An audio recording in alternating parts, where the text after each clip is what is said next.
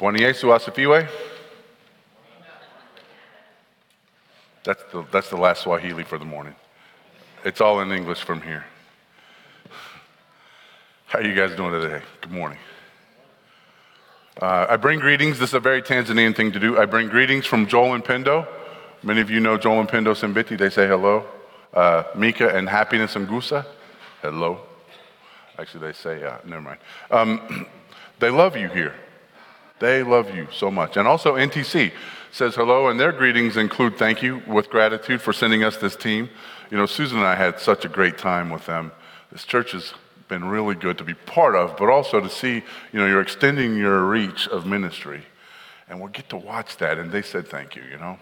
So it's so good to be here with you today. You know, it's always an honor. Anywhere you get to open up the Word of God, that's an honor. But here, today, with you, wow. May God's great goodness break into our hearts this morning, right? So, uh, learn how to use these like the pros. We don't have this kind of stuff in Tanzania. This is for Scott. Susan and I live here in Tanzania. I teach Bible, theology, and missions at Nassa Theological, East Africa, the northern part of Tanzania, southern shore of the lake. Many of you have been there. Many of you have been there before I was even part of this church. So I teach Bible and theology, right? Primarily, I mean, I do a lot of other stuff, but primarily I'm a teacher, which means primarily as a teacher, I'm learning all the time, studying the Word of God. And it turns out I love this job. Like, you should go to seminary. It's cool. The stuff that's in here is a lot more than I thought, you know, before studying. Anyway, not all of you can do that and keep your job, so, you know, I'll have to do that. But uh, a little preliminary work. I do this in most classes. Revelation and theology are not the same thing. Who does revelation? Who does theology? God reveals. We have His Word. Who does theology? We do. Uh, also, the word dialogue is coming from the same core. We think about, we study, we interact, we relate with God and His Word, with each other in the world. So you're all theologians at some level. Uh, that's another class. God does the revealing. So, how do we build our understanding of this theology that's been Christian theology for 2,000 years? We start at the center of the revelation and we work up, right? So when you study the Word of God, it's like a lot of other studies. You can study at the panoramic level of the whole Bible. Uh, there's one story of God and man. It doesn't take much to catch. That's, that's the point of the whole book. And uh, from the beginning of time, God is very active, caringly active in history. And along the way, He drops language to us, human language, within the history mix so we can triangulate is this true? And it is. And it's knowable. So that's preliminary work. You know, you can go to the details also, the verses and the, the, the sometimes just the words or the way a phrase is put. Um, and it, it's like a, a majestic masterpiece of communication. You know, you think of artists. The content has to be there, but also how it's put together, right? The meaning at the nuts and bolts, unshakable when it's put together at the details, you capture something that makes the whole picture better. When you come up into the places above a pericope, a paragraph, something like that, all the way to the units, you know, when Matthew puts it together, there's a structure that tells us something about what Matthew's doing when he presents Christ that's very different than what Mark's doing. This on the way section in the center of Mark tells you something. The travelogue of Luke tells you something. And then you get the details. So you're catching that, right? This isn't, you know, class. I usually teach. uh, so, but the first area, when you go in and out to the levels, you're going to learn about God. So, we have this thing called theology proper. That's the first class you're going to take. Um, who is God? What is his character? What is his nature? What are his attributes? Love. You know, we have love. He is love. We have light. He is light, life, goodness.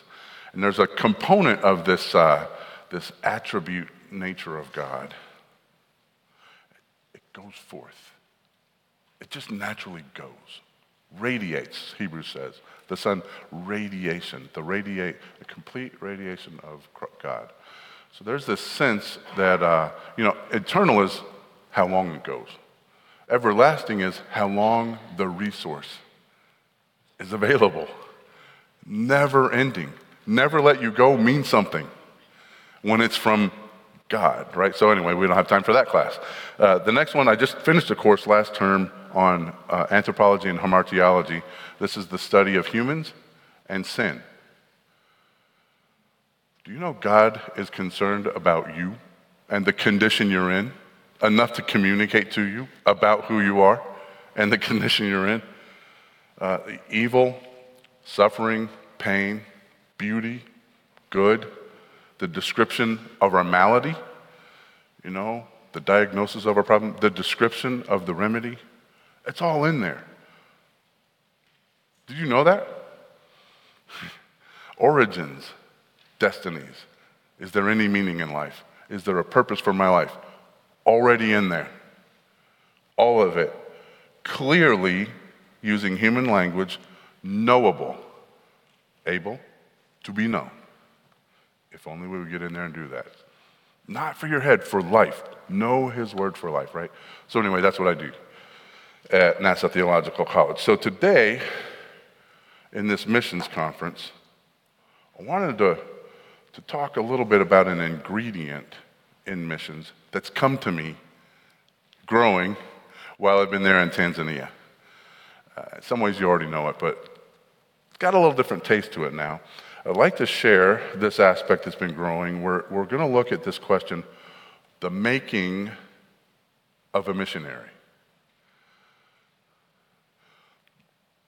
I've been teaching in this very different culture, right? So when you go to another culture, you should try this. Ellie has done it. How do you talk to people who are just not like you? Imagine his pain trying to help Midwesterners understand truth. but he's doing it. Good job, man. he's been my older brother. I want to be like him when I grow up. Um,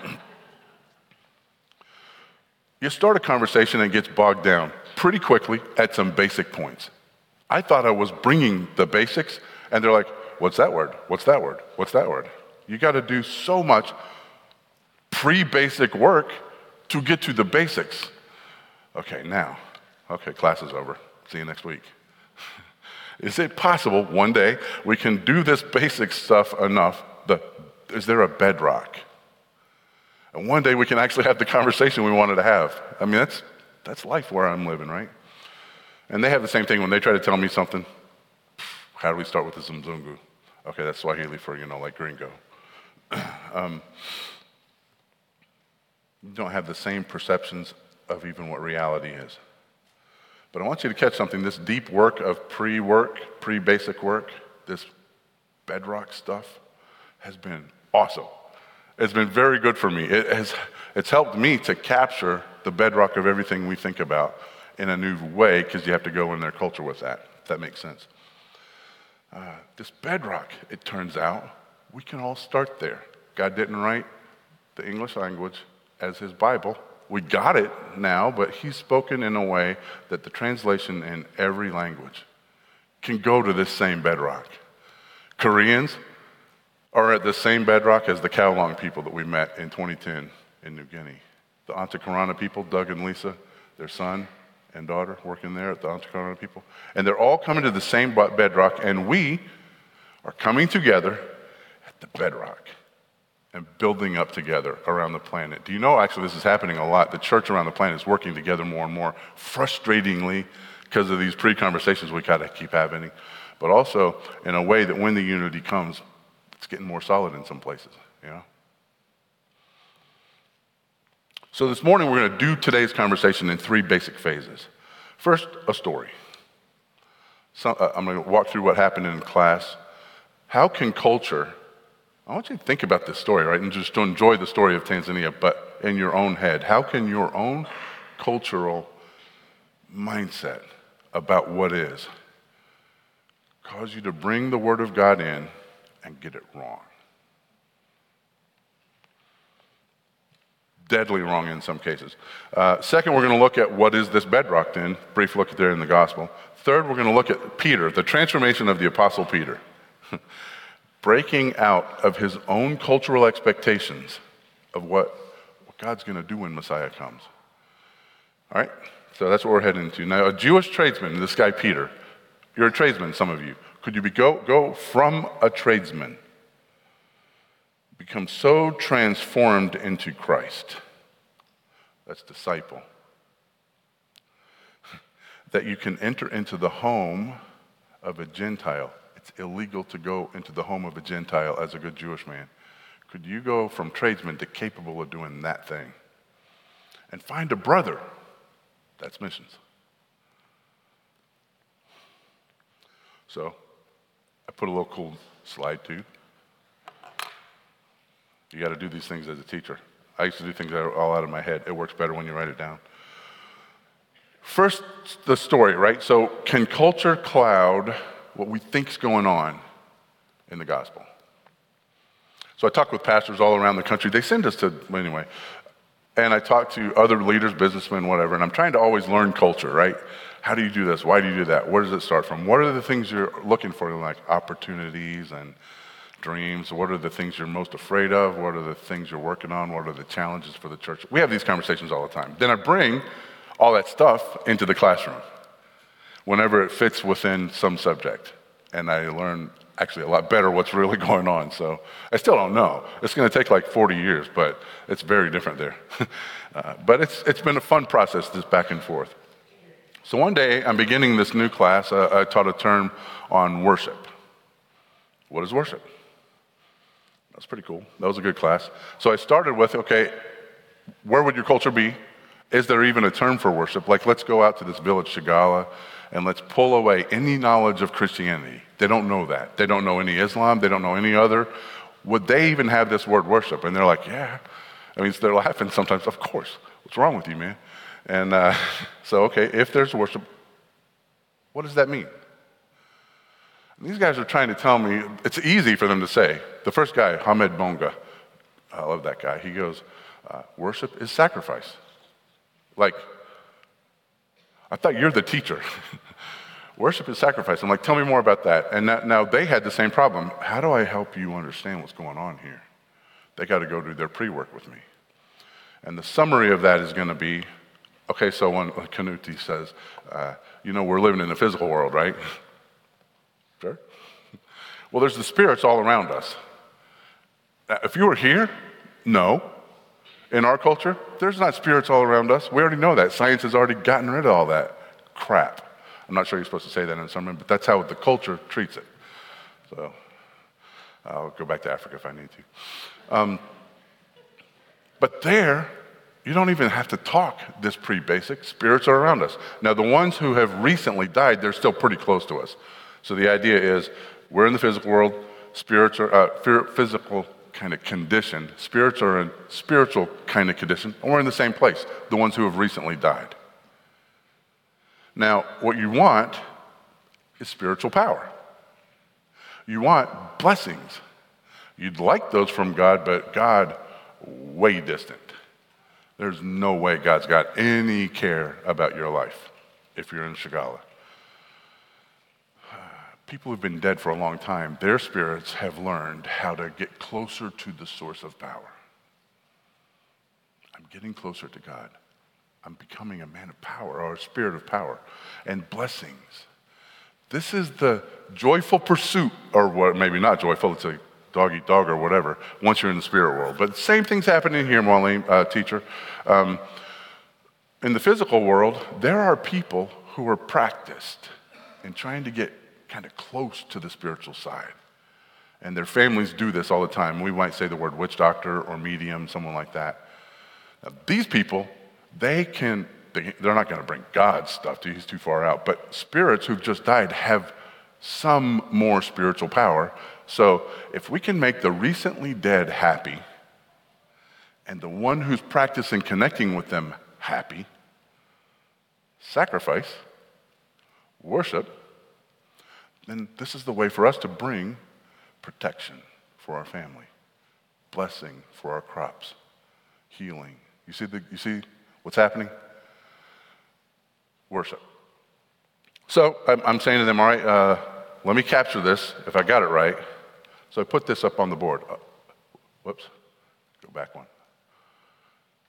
That one's coming up. All right, yeah. If then, if then, if I, I think you're saying, if I do this thing right over here, I'll get this thing over here. Is that right? Is that what we're saying? Yes. Okay. So in your village, what are some things you're gonna you got to pay costly price in a way that the man of power or the woman of power uh, and the recently dead spirits will take you seriously. So I say, what are some of those things? Well, our loved one is sick. You know, even if you just get a cold, you, you could die in these villages from complications. There's not, there's not medical clinics very often, and if there are, you might get sick from a medical clinic. Drought. We are so poor here, there really is such poverty. If our crops don't come through, we may not be eating. We need blessing, protection, power. Is that good?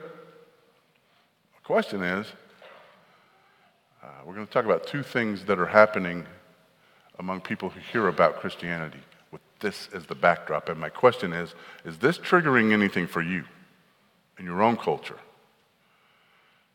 Here's what God's supposed to do God's give us protection, blessing, power. So, our first section how can our culture possibly cause us to understand the gospel and do it quabidi with all of our might. Wrong. So, so I'm with Joel Simbiti one day. We're uh, in 2018. We're doing some sermons in a village. In January, they had learned the gospel for the first time. It's way out there.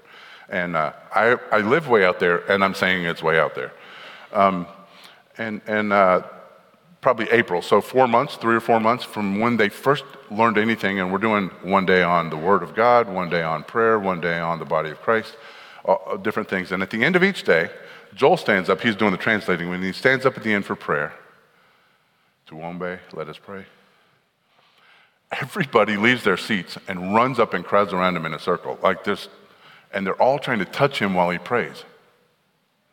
He has become the better witch doctor. Holy Spirit, right? Skip the line and go straight to God through this man. Way better witch doctor. It takes six months to a year, he tells us, to disciple people into not only who Christ is as the answer, but what the question even is. It's not the same. Does that make sense? Um, so, here's how the gospel, false gospel, we read all through the New Testament, is spreading in Africa. We have these men of power. Come to my church. I will bless you. Your family will be healed. I was at a sermon one time. I don't even, can't believe I was there. I was on stage. I got hijacked. This guy is preaching, and I'm on TV as, as if I'm with him. And you just thank God he's with you, right? And he says, even if you're short, all the women will come to you if you can get anointed by the man of power. At church. Amen? No. It's strangling people who already are in desperate need. See what I'm saying? Okay, that's, that's round one. I wish I could talk longer about that. Skip forward. Uh, the next thing we're going to look here at is the making of a missionary is the making of a disciple. What do I mean by that? If I'm having this conversation with these guys and there is a bedrock, what is the bedrock? Doesn't matter what culture you're coming from and what you have to have stripped off of you to catch it. Is there a bedrock?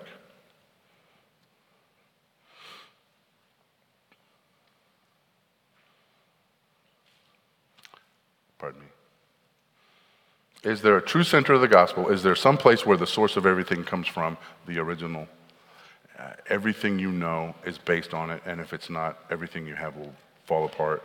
And Jesus says clearly, I am the way, the truth, and the life. No one comes to the Father except through me. John 14. John 6, Jesus has fed the 5,000 and he's teaching directly. You, you've had the bread now. Let me teach you about bread. And when he teaches, he's using language. Go back and read John 6. It's kind of kind of creepy if you don't understand what's going on. You got to, I got to eat you. That's cannibalism. and it's too hard of a saying. We're out of here. And Jesus says to the disciples, Are you with me? Are you going to go? What are you going to do? And in the middle of this, can I say creepy teaching if you have the perspective they have of the Messiah? Lord, to whom am I going to go? You have the words of life. The disciples came to know for sure that Jesus Christ himself is the center. He himself is the bedrock. The bedrock is a who, who he is and what he has done. There's something far more than just following a guy as a good example. Something's happening here. And, and the disciples are getting this. Paul writes in 1 Corinthians, now remember Corinth, they're a church. It's like you. Imagine Paul writing to you, I want to make this clear for you, brothers and sisters, this gospel on which we stand, bedrock, and by which you, you're already Christians, hear this, are being saved ongoing transformation. He's talking to people who are already following Christ. I want you to understand what is the bedrock and what is the ongoing transformation. And I pass this along to you as first importance.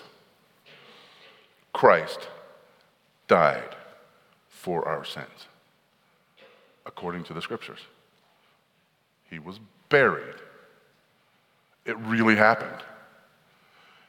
And he rose from the dead according to the scriptures. Everything rests on that.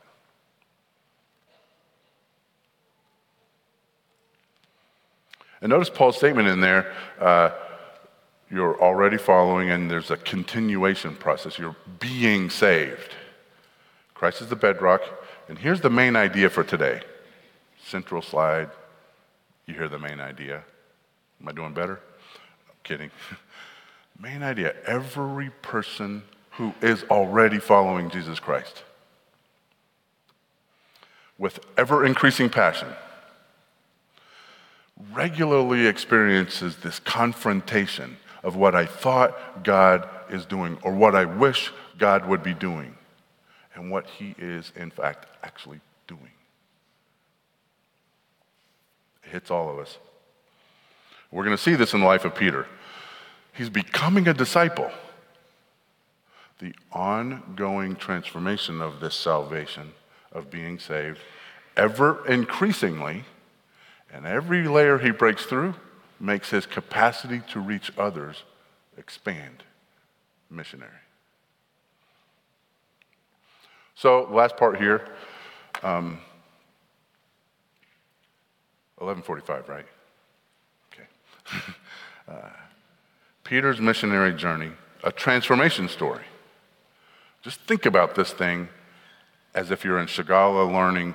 No, Joel is not the witch doctor. Christ has broken all the way through the barrier. Here, no, whatever you're wrestling with, there is a, a, solid foundation that is the center. I'm not agreeing with it in my head. My whole life is or is not that. Let's watch Peter go through, okay? Um, first, what's his worldview? Let's, let's try to figure out if you were Peter at this time, you're waiting for the Messiah, you're a good Jewish boy in Jerusalem, and you're a fisherman. So you're a tradesman, and what do you know? What do you know Messiahs do? What do you know Messiahs will do? There's not Messiahs, there's one. The Old Testament prophecy is loaded with things about the Messiah. We don't have time today. You could study for a whole year on just that question. What are the prophecies that get fulfilled in Christ? Not today.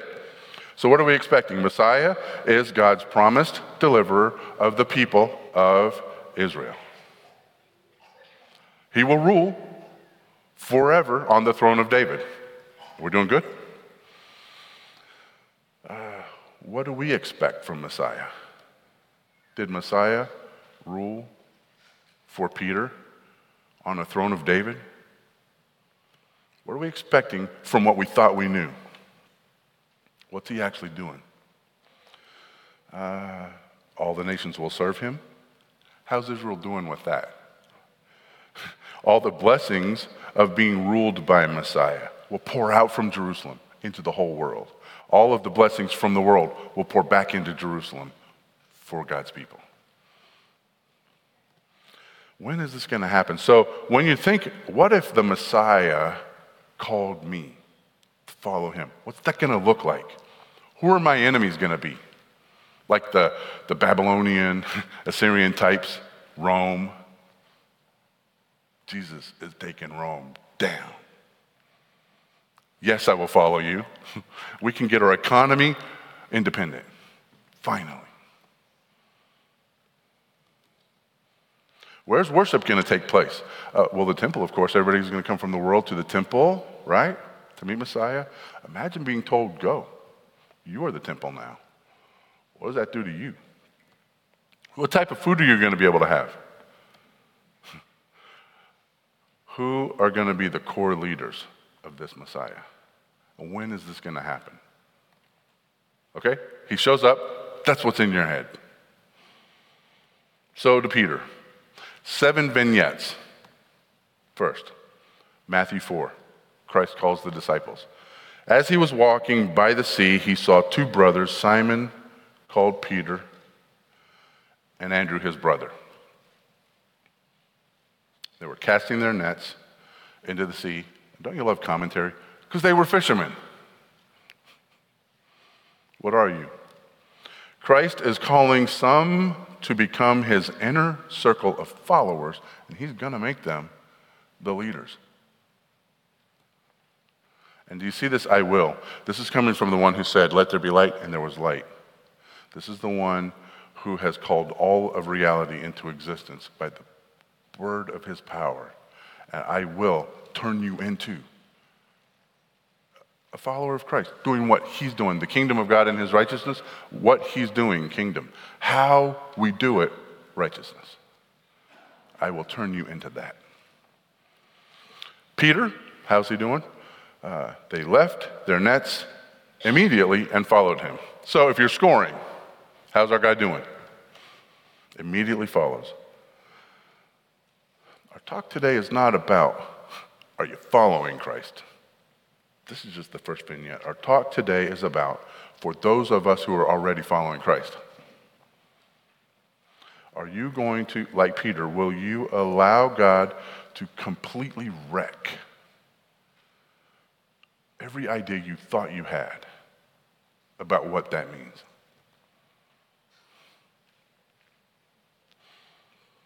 What will you be doing if you follow him? Vignette two. John 6, we already talked about it. He feeds the 5,000. Uh, they don't want anything of what he's teaching. You don't want to go away, also, do you? See, people everywhere, they have these expectations of what is God doing if then. This guy's giving us the blessings. So they follow him and he teaches them. And they go, This is too hard. I'm out of here. Are you leaving too? No. Where would we go? You're the only one who has the words of life. We have come to believe and to know you are the Holy One of God. How's our guy doing? Uh, vignette 3, Matthew 16. When Jesus came to the area of Caesarea Philippi, he asked his disciples, Who do people say that the Son of Man is? And they answered, Some say John the Baptist, others saying Elijah, others Jeremiah, you know, one of the other prophets that you know is not in there. I added that. He says to them, But who do you say I am? See, Jesus has been doing things in the world for long enough now by Matthew 16. Everyone is trying to figure this guy out. One thing is clear he is not an ordinary person. Who is he? Who is this guy? They've been with him. Who do you say I am? Simon Peter answered, You are the Christ. This is the word Messiah, the Son of the living God. And Jesus said to him, answered him, You are blessed, Simon, son of Jonah, because flesh and blood, this physical world understanding of reality, did not give that thing to you, but my Father in heaven. Vignette number four. He's doing pretty good, right? You're doing pretty good, right? So in vignette number four, Matthew chapter 16, eight verses later, Jesus is teaching explicitly that he must be killed.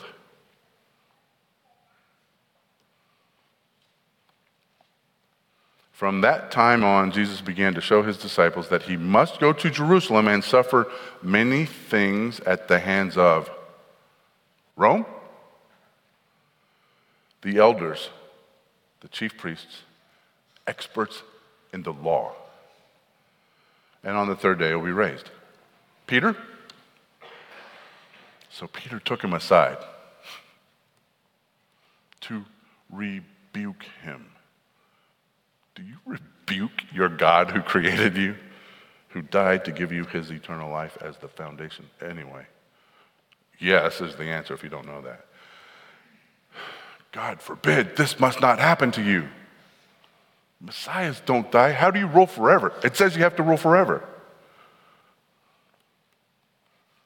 That's a weak God.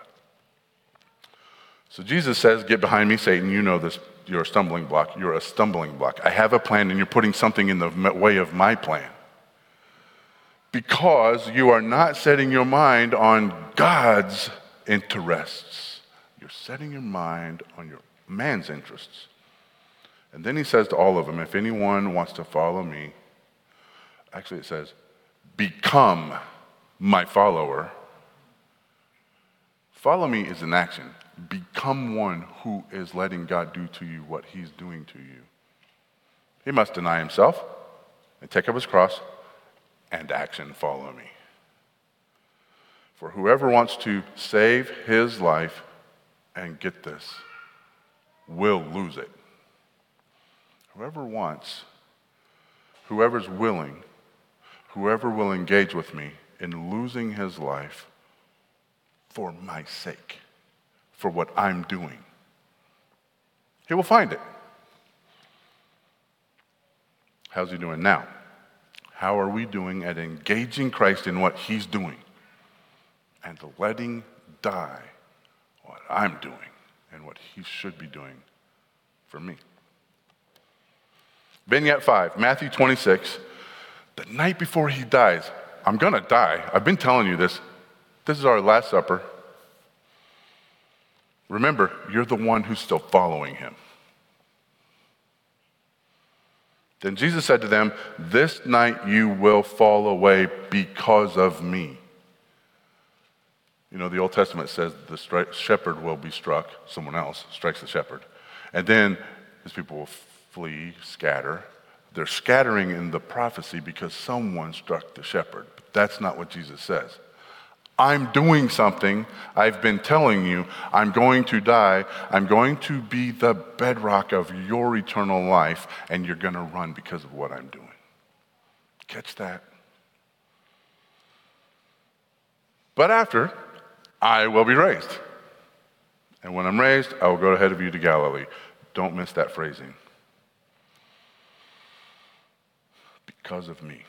Peter, if they all fall away, I will never fall away. I'm not sure that wasn't in there. We have to be careful about how our bravado can make us follow God with a confidence that's empty. Be careful of that. So Jesus t- said to him, I tell you the truth, on this night, before the rooster crows, you will deny me. Peter says, Even if I must die, I will never deny you. And all the disciples said the same thing. I want you to catch something here. Peter is no longer saying, You can't die. He's moved along. Okay, you're dying. I don't really like this. Even if I must die. We're going to say he's getting better, right? But now, if you think about the language here, but I don't know if you see this, Peter is flat out correcting Jesus. with his expression of loyalty. What you have declared about my character and my loyalty is wrong, God. I will hang with you. I don't need what you think I need. I got this. You know what happened. Christ died. He did. It really happened. He was buried. Really happened. And he rose from the dead. Really happened. No one saw that coming. Gonna die, gonna die, gonna. No one saw that coming. And you remember he's walking along the road to Emmaus in Luke 24. Just this little captured phrase. How slow of heart. How long have they had Torah? How long have they had the prophets? How, how, do, you, how do you have something for hundreds of years? Slow of heart. Anyway, it's easy for us now because we know the whole story. Imagine being in what you don't know yet and following. That's what we're talking about. All the prophets have spoken. So, so slow to believe that. Wasn't it necessary for the Christ to suffer these things and enter into his glory?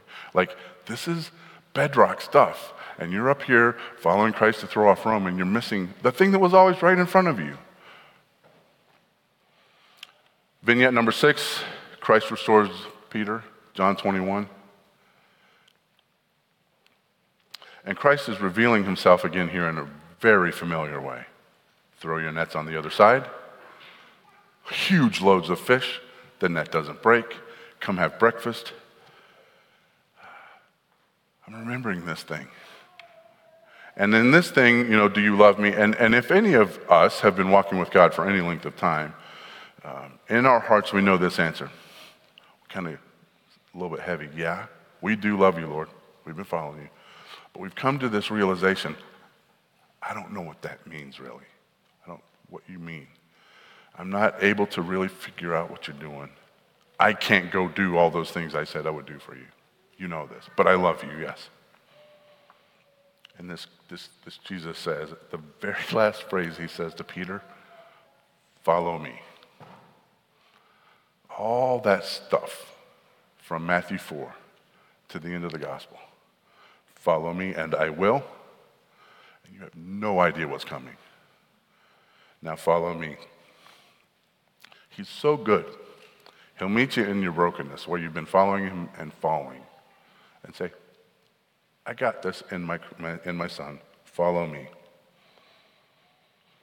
Now remember our central point every person who is already following Jesus Christ with ever increasing passion regularly experiences this confrontation between what I thought God was doing or what I wanted him to be doing and what he's actually, in fact, doing. He's doing it in us, and while he's doing it in us and to us, he's doing it in the world through us. Now, for sure, Peter has a lot more lessons to learn, but something's happened here. The resurrection of Jesus Christ changed everything.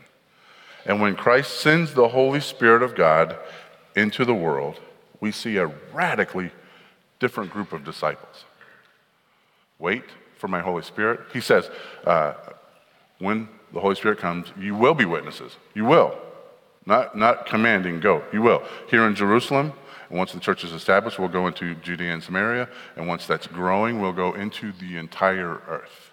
There's the outline of Acts Jerusalem, Judea, Jerusalem, uh, Acts 2 through 7, Judea, Samaria, Acts 8 and 9. And Peter is introducing the gospel to the Gentiles at the beginning of chapter 10. Remember, it's illegal to go into the home of a Gentile. Whatever you thought Messiah was, he's about to do this thing. Um, I don't have time to do all of this. You guys want to hang out through lunch? The Spirit does come, the church is established.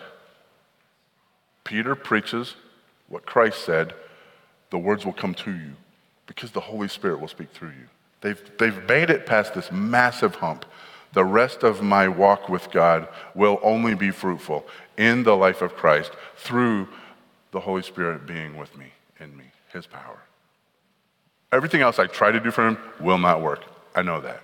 That massive hurdle has happened, and these guys live differently. One commentator, uh, Lexham Dictionary, talks about Peter is now preaching with boldness a couple of months later in front of the very people he fled from when Christ died.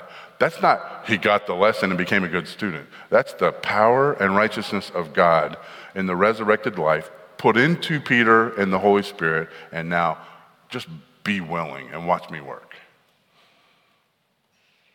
Missionary.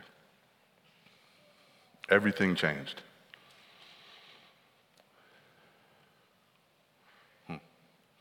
So we have a final vignette. I just skipped a lot of stuff. I hate doing that. Come back next week for class. Um,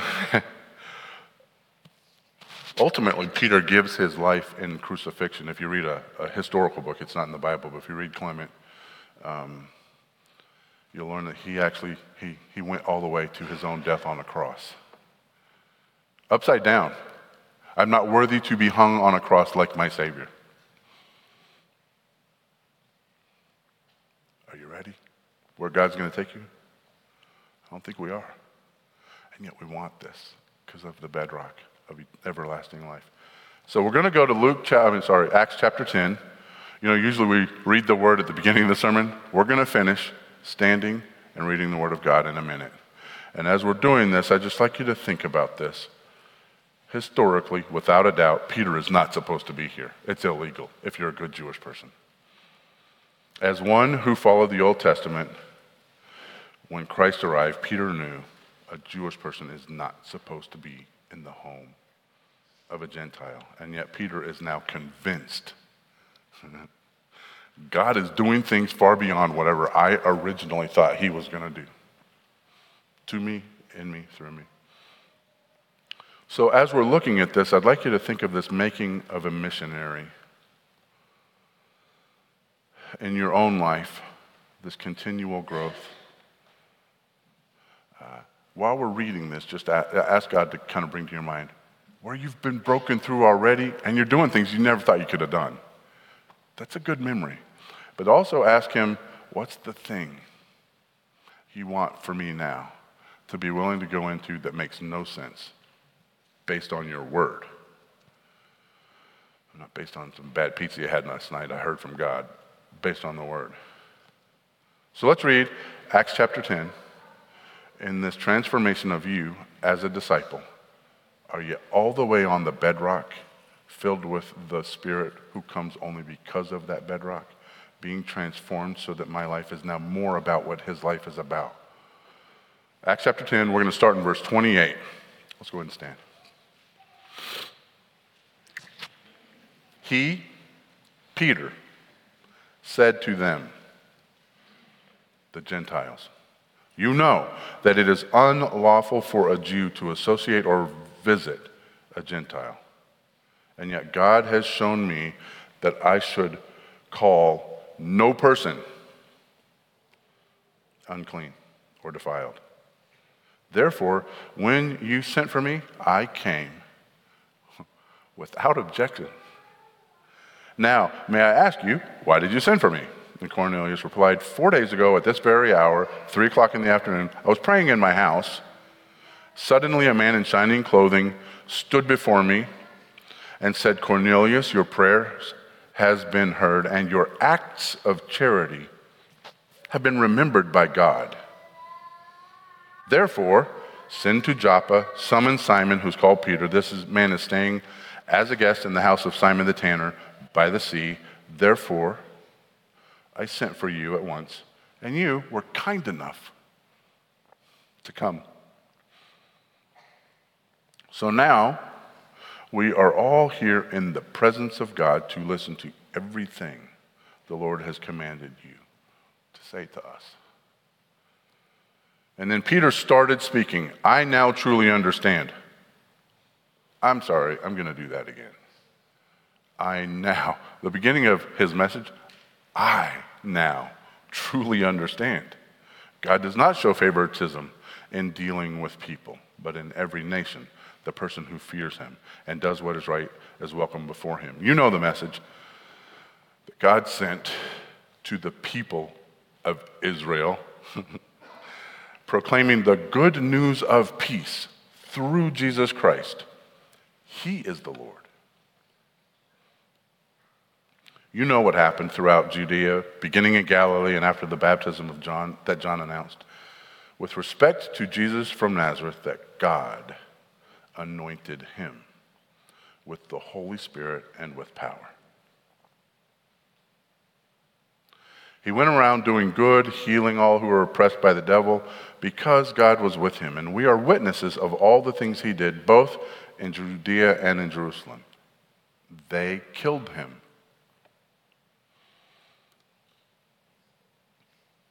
By hanging him on a tree. But God raised him on the third day and caused him to be seen. Not by all of the people, but by us, the witnesses God had already chosen, who ate and drank with him after he rose from the dead. And he commanded us to preach to the people and to warn them he is the one appointed by God as judge of the living and the dead.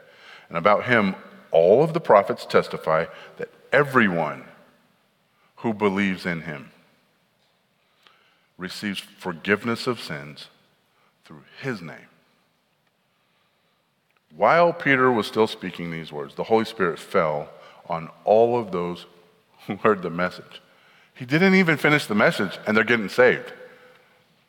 Get interrupted in your message, they're just getting saved. What's next?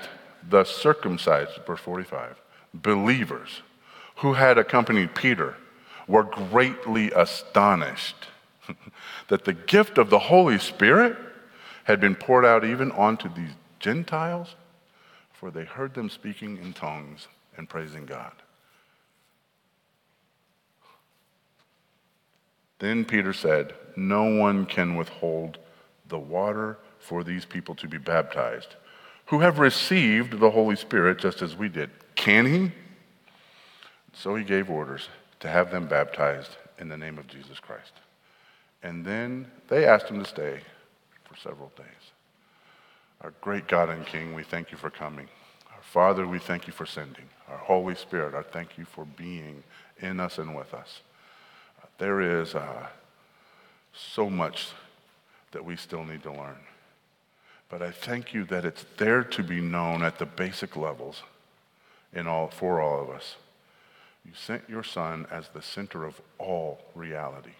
And in the end, those who have placed their life in him will not be ashamed. But every culture, including ours, including maybe even our culture here at East White Oak, we have ways to cloud this thing you've done to us and for us. And so we ask you to come in and bring us the joy of all you have already done in this house. And yet we ask you humbly and a little bit frightened, if we're honest, will you take us and cause your light to shine deeper into even my life? Would you have us allow you to do that work of transforming us from darkness to light, even though we're already saved and walking with you? And would it be said that he who caused the light to shine out of the darkness has caused his light to shine in our hearts so that we will know the knowledge, the light of the knowledge of the glory of God in the face of Jesus Christ. And we come to you with great boldness only because of him. Amen.